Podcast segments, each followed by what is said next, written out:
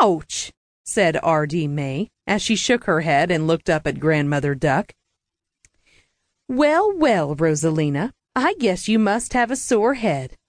I was hoping we could go out to Farmer D's pond today, just you and me, and swim by the lily pads.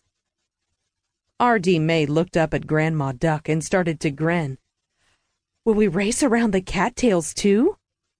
Sure, said Grandma Duck, as long as you don't hurt your feet or your head too much.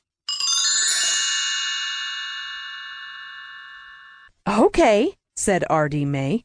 I think the fresh air and sunshine will be good for me. So off they waddled to Farmer D's pond.